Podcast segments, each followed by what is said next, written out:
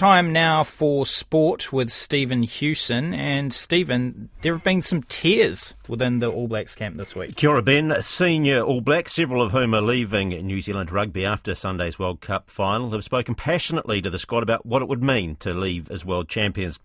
The All Blacks play the defending champions at Springboks in Sunday morning's final in Paris. Eight players are set to leave the squad, and flanker Dalton Papali'i says seeing those veterans unafraid to show their emotion was inspiring. There were a few tears, and I think that's awesome to see players showing vulnerability and also opening up about how much this game means. Went through a bit of a hard path to get here, media, you know, friends, family, even criticising us and all that, and we stuck together, and now look at us, we're here. Meanwhile, World Rugby has confirmed the 2027 World Cup in Australia will be one week shorter, even though the number of teams will increase from 20 to 24. Chief Executive Alan Gilpin concedes the current seven week format is too long. If we move to a format of six pools of four teams, you can basically still have the minimum five day rest periods, but bring that, that schedule back into a tournament that is six weeks and seven weekends long, not what we're seeing here, which is seven weeks and eight weekends long.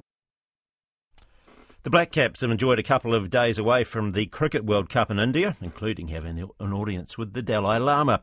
With six days between games, Batter Will Young says they've tried to make the most of their time in the northern Indian city of Dharamshala, at the edge of the Himalayas and home to the Dalai Lama. It's a long tournament and we're playing a lot of cricket, so the ability just to switch off a bit from the day to day travel and train and play, and it's nice to have back to back games at the same venue, so you do have the ability to just switch off a bit and, and do some things which are important to you and can switch back into cricket when that time comes and the Black Caps' next match is against Australia on Saturday night. Manchester United's players wore black armbands, and there was a minute's silence before their Champions League match against Copenhagen at Old Trafford this morning. That was in honour of England football legend Sir Bobby Charlton, who died at the weekend. United went on to win the match 1 0. Koina na Purongu Hakinakina.